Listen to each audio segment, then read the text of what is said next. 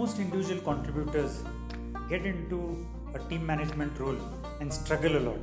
Getting things done from other people is a huge challenge. It's not the same world at all. In your individual contribution role, you could do things based on your capabilities, but here you're dependent on getting things done from others, and that requires a tremendous change in mindset.